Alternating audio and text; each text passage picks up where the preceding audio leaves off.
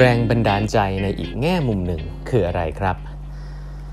สวัสดีครับ ท่านผู้ฟังทุกท่านยินดีต้อนรับเข้าสู่ 8 บรรทัดครึ่งพอดแคสต์สาระดีๆสำหรับคนทำงานที่ไม่ค่อยมีเวลาเช่นคุณนะครับ อยู่กับผมต้องกวีวุฒิเจ้าของเพจ 8 บรรทัดครึ่งครับครั้งนี้เป็น EP ที่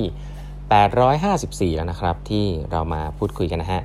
วันนี้จะผมจะขออนุญาตเล่าหนังสืออีกเล่มหนึ่งนะครับเป็น คอนเซปที่น่าสนใจมากๆนะครับหนังสือเล่มนี้มีชื่อว่า Stay Inspired นะครับ Stay Inspired Finding Motivation for Your Creative Work นะฮะหนังสือเล่มนี้ต้องยอมรับว่าผมไม่ค่อยไม่ไม่รู้จักตัวตัวคนเขียนนะครับ แล้วก็จริง ๆ ที่เลือกหนังสือเล่มนี้มาเนี่ยเพราะว่าหาหนังสือแนวนี้อ่านอยู่พอสมควรที่ไม่ได้เป็นธุรกิจจ๋ามาก แต่เป็นเรื่องของ creativity นะครับจากวงการอื่นหนังสือเล่มนี้เนี่ย รวบรวมบทความแล้วก็คำพูดนะครับแล้วก็วิธีการออของการที่เป็นคนที่ครีเอทีฟนะฮะในวงการต่างๆ ซึ่งอันเนี้ยคนที่มามามาเขียนมาพูดเนี่ยไม่ได้อยู่ในวงการธุรกิจแต่อย่างใดเลยนะครับ แต่ในอยู่วงการที่ครีเอทีฟจริง ๆ อย่างเช่น การทำหนังการทำเพลงการเขียนหนังสือนะครับ ซึ่งเราก็ปฏิเสธไม่ได้ว่าออของเหล่านี้เนี่ยเป็นงานครีเอทีฟจริงๆครับคือจากไม่มีทำให้มันเกิดขึ้นนะครับ ซึ่ง หนังสือเล่มนี้ก็เลยเป็นหนังสือที่ผมสนใจ เพราะมันอาจจะเป็นนอกนอกเหนือจากบริบทธุรกิจนิดนึงนะครับ แต่ว่าประเด็นที่จะนำมาเล่าให้ฟังเนี่ยเอ่อเป็นประเด็นที่ผมอยากอยากจะแตะไว้นะครับ แล้วก็เป็นประเด็นที่เคยเคยพูดถึงเวลาคือเอ่อผมผมต้องย้อนย้อนความอีกนิดนึงครับว่าตอบผมเคยได้มีโอกาสนะครับไปพูดคุยนะครับสัมภาษณ์กับน้องไอติมนะน้องไอติม ซึ่งน้องไอติมพริษฐ์เนี่ยก็เป็นคนที่ผมคิดว่ามีมีความคิดที่ดีหลาย ๆ เรื่องเลยนะครับ แล้วก็เราเคยพูดกันถึง concept อันหนึ่งครับ discuss ถึง concept อันหนึ่งคือคำว่า empathy นะฮะคือคำนี้เป็นคำที่ผมว่าผมพูดบ่อยเนาะใน context ของดีไซน์ thinking ว่าคือความเข้าอกเข้าใจผู้อื่นนะครับเออแล้วเราก็พูดกันตอนนั้นเราพูดถึงบริบทของเรื่องของการเมืองด้วยนะครับว่าเออคนคนที่มีความเห็นไม่ตรงกันเนี่ยควรจะมี empathy ให้แก่กันและกันนะครับแต่ว่าวันแต่ว่าสิ่งที่ตอนนั้นไอติมพูดมาเนี่ยมันยังเป็นสิ่งที่ผมยังจำได้ถึงทุกวันนี้ผมชอบนะเขาบอกว่า empathy เนี่ยมันอาจจะดูยากไปนะครับสำหรับการที่เราบังขอให้ใครคนหนึ่งเนี่ยมี empathy นะฮะแต่ว่าเราอาจจะเริ่มต้นจากสิ่งที่เรียกว่า curiosity ก่อน ก็คือสิ่งที่เรียกว่าความอยากรู้อยากเห็นนะครับแล้ว concept นี้มันน่าสนใจตรงที่ว่าเวลาเราพูดว่า empathy เนี่ยมันเหมือนกับเป็นการที่เราทำเพื่อคนอื่นเนาะเราบังคับตัวเองเพื่อจะเข้าใจคนอื่นทำเพื่อคนอื่นนะครับบางทีเราก็ไม่รู้ว่าเราจะทำไปทำไมใช่ไหมครับแต่ว่าจริงๆ concept ของ curiosity เนี่ยมันจะทำให้เน้นถึงตัวเองมากขึ้นก็คือว่า ก็ถ้าคุณเป็นคนที่อยากรู้อยากเห็นเนี่ยมันก็เป็นประโยชน์กับตัวคุณเองไง เพราะฉะนั้นยังไม่ต้องเริ่มจากการทำตัวเองให้เป็นคนที่มี empathy สูงนะครับแต่ให้เริ่มต้นจากการที่ทำตัวเองให้เป็นคนที่มี curiosity สูง คืออยากรู้อยากเห็นก่อน อยากรู้ว่าคนอื่นเขาคิดยังไงทำไมเขาคิดไม่เหมือนฉัน ถ้าเริ่มต้นแบบนี้เนี่ยอาจจะเป็นสิ่งที่เริ่มได้ง่ายกว่านะครับ ซึ่งผมชอบ concept นี้มากเลยนะครับ อันนี้อันนี้ย้อนกลับไป ทีนี้พอผมมาอ่านหนังสือเล่มนี้ครับชื่อ Stay Inspired นะครับ ซึ่งเขียนโดย Brandon Stosuy Stosuy เนี่ย ก็พบว่ามี concept หนึ่งน่าสนใจครับ คือเป็น concept ที่เขาบอกว่าหลาย ๆ ครั้งเนี่ยเวลาเราพูดถึงงานครีเอทีฟนะครับหรือว่าเราอยากจะทำงานที่ครีเอทีฟเอ่อที่นอกกรอบอะไรเงี้ยเราจะพูดถึงคำว่าแรงบันดาลใจค่อนข้างบ่อยนะว่าทำยังไงให้ให้เราไปหาแรงบันดาลใจใช่ไหมครับซึ่งหลาย ๆ ครั้งการการเราเราพูดถึงคำว่าแรงบันดาลใจหรือ inspiration เนี่ยมันก็จะนึกภาพเป็นเหมือนกับ เราไปนั่งอยู่ริมทะเลนะฮะเราไปนั่งปลดปล่อยอารมณ์นะฮะอาจจะไป ไปอีเวนต์นะครับไปร่วมวงอะไรสักอย่างหนึ่งเสวนา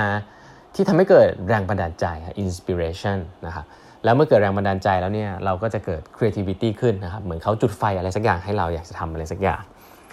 แต่หนังสือเล่มนี้เนี่ยเขาพูดไว้ในในตอนเริ่มครับที่ที่น่าสนใจเขาบอกว่าจริงๆแล้ว inspiration เนี่ยเป็นอะไรที่ happen to you นะครับ inspiration คือสิ่งที่เกิดขึ้นกับตัวเรานะฮะเราไม่รู้มันจะเกิดขึ้นได้เมื่อไหร่มันเป็นคอนเซ็ปต์ที่คล้ายกับ passive พอสมควรนะครับเขา passive คือแบบคือเราควบคุมมันไม่ได้นะครับเราไม่รู้มันจะเกิดขึ้นกับเราเมื่อไหร่ แต่เมื่อมันเกิดขึ้นแล้วเราจะรู้ เช่นเดียวกันครับเวลาเราพูดถึงคอนเซ็ปต์แบบนี้มันจะรู้สึกว่าเหมือนกับว่าเราเนี่ยไม่รู้ว่าเมื่อไหร่ inspiration มันจะมาถึงเราถูกไหมฮะซึ่งเป็นเป็นคอนเซ็ปต์ที่ทำให้เรารู้สึกว่าเออมันไม่ได้อยู่ในการควบคุมของเรา ถ้าเราต้องการหา inspiration เรื่อยๆนะถ้าคุณพูดว่าคุณชอบหา inspiration แต่หนังสือเล่มนี้ก็พูดเหมือนกันครับว่า ให้เราทดแทนคำว่า inspiration ด้วยคำว่า curiosity เหมือนกันครับ คือความอยากรู้อยากเห็นครับ คือเมื่อไหร่ที่คุณอยากรู้อยากเห็น เป็นคนแบบที่อยากรู้อยากเห็นเนี่ย คุณก็กำหนดชะตชะตาชีวิตตัวเองได้ครับ เพราะถ้าคุณพึ่ง inspiration เนี่ย มันคือ something happen to you นะฮะ แต่ถ้าคุณ reframe มันว่าคุณเป็นคนที่มี curiosity curious กับทุก ๆ เรื่องเนี่ย มันคือ something ที่ you can make happen นะครับ ก็คือว่านึกภาพว่า inspiration เกิดจากการนั่ง ไปในสถานที่ที่รอไอเดียมันตกลงมาใช่ไหมครับเอ่อมันไม่ค่อยเกิดขึ้นหรอกครับ อันนี้คือในหนังสือเล่มนี้เขาบอกนะครับในเชิงการเป็นคนที่ creative แต่เขาพูดว่าคนที่ creative ส่วนใหญ่เนี่ยเป็นคนที่ curious ครับ เป็นคนที่อยากรู้อยากเห็นขี้สงสัยครับ แล้วเมื่อเกิดความขี้สงสัยขึ้นเนี่ยมันจะเกิด inspiration โดยอัตโนมัติครับ ที่จะออกไปค้นหาความรู้เหล่านั้น ออกไปทำ research นะครับเวลาพูดว่า research เนี่ยบางคนจะมองเหมือนเป็นอะไรที่มัน structure มาก ๆ เป็นอะไรที่ใช้ความรู้มาก ๆ จริง ๆ การ Google การหาข้อมูลอินเทอร์เน็ตก็เป็น research ชนิดหนึ่งนะครับ หลายๆ คนเคยไหมฮะว่าเราแบบมีความสนใจในเรื่องอะไรบางอย่างอย่างผมยกตัวอย่างเช่นผมเมื่อประมาณเดือนที่แล้วเนี่ยผมไม่รู้เป็นไรครับ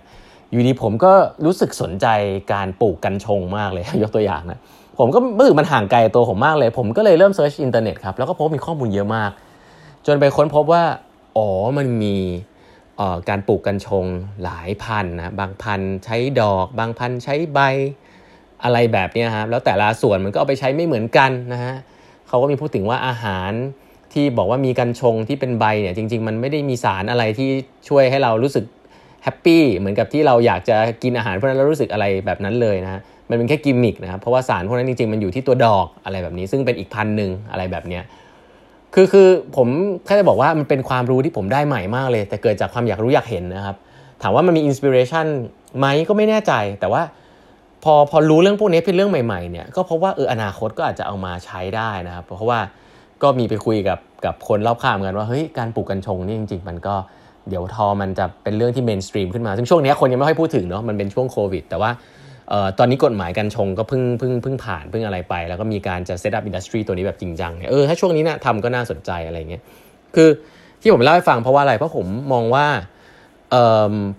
การที่เรานั่งรอ inspiration นะครับให้ที่มันลิงก์กับความว่า creativity เนี่ยบางทีแล้วก็ค่อนข้างที่จะเป็นคอนเซปต์ที่ passive นะครับคือรอรอให้มันเกิดขึ้นกับตัวเรา สิ่งที่สำคัญคือ ถ้าคุณเป็นคนที่ curious มากพอมากกว่าเป็นคนที่อยากรู้อยากเห็นเนี่ย ขี้สงสัยเนี่ยคุณจะเอาตัวเองเดินออกไป แล้วก็ไปศึกษาเรื่องเหล่านั้นแบบจริงจังครับ ซึ่งอันนั้นแหละฮะเขาบอกคือต้นตอของความครีเอทีฟคือขี้สงสัยในสิ่งที่อาจจะไม่เกี่ยวกับตัวคุณครับ อันนี้คือ key ครับ คือถ้าคุณขี้สงสัยในสิ่งที่เกี่ยวกับตัวคุณบางทีแล้วมันอาจจะอยู่ในโลกที่มันค่อนข้างจะจำกัดนะครับ แต่ถ้าคุณขี้สงสัยในสิ่งในที่โลกที่ต่างจากตัวคุณเนี่ย มันจะพาคุณไปเก็บเกี่ยวพืชผลใหม่ๆ แล้วกันที่คุณอาจจะไม่เคยกินไม่เคยเห็นนะครับสิ่งเหล่านั้นแหละครับเป็นซอสของ creativity ในอนาคตที่ดีมากนะครับ เพราะฉะนั้นแล้วเนี่ยถ้าคุณขี้สงสัยได้ในสิ่งที่อาจจะไม่ได้เกี่ยวกับคุยโดยตรงเนี่ยอันนี้คือซอสของ creativity เลยนะครับ เพราะฉะนั้นคอนเซปต์ของ inspiration เนี่ยก็เป็นคอนเซปต์ที่อาจจะ passive ไปนิดสักนิดหนึ่งนะครับ ถ้าคุณต้องการ inspiration อะไรแบบนี้เป็นต้น ซึ่งหนังสือเล่มนี้ก็เขียนคอนเซปต์เหล่านี้ไว้ในการทำ creative work ได้น่าสนใจมากๆนะครับ ก็เดี๋ยวเดี๋ยวจะเรามาเล่าให้ฟังต่อว่ามันมีเรื่องอะไรที่นำมาใช้ได้อีกแล้วกันนะครับหนังสือเล่มนี้ชื่อว่า stay inspired นะครับ ก็ต้องขอบคุณก่อนนะครับขอบคุณ Asia Books นะครับที่สปอนเซอร์หนังสือให้หลายเล่มเลยนะครับ เล่มนี้ก็เป็นเล่มหนึ่งซึ่งผมก็อยากที่จะอ่าน แล้วก็ทางเอเชียบุ๊กก็ส่งมาให้นะครับ ถ้าใครสนใจจะสั่งหนังสือภาษาอังกฤษดีๆเนี่ยต้องบอกเลยนะครับว่าไม่ต้องไปซื้อเว็บไซต์ต่างประเทศแล้วนะฮะให้เข้าไปที่ Asia Books ครับเพราะว่าหนังสือก็ราคาถูกกว่าต่างประเทศ แล้วก็ส่งเร็วกว่าต่างประเทศนะฮะส่งเร็วเว็บต่างประเทศนะครับแล้วก็มีให้เลือกเยอะเลยนะครับ อันนี้ต้องบอกว่า แนะนำจริงๆนะฮะก็ลองเข้าไปซื้อกันได้นะครับที่เว็บไซต์ของ Asia Books ครับวันนี้เวลาหมดแล้วนะครับพบกันใหม่วันพรุ่งนี้นะครับ สวัสดีครับ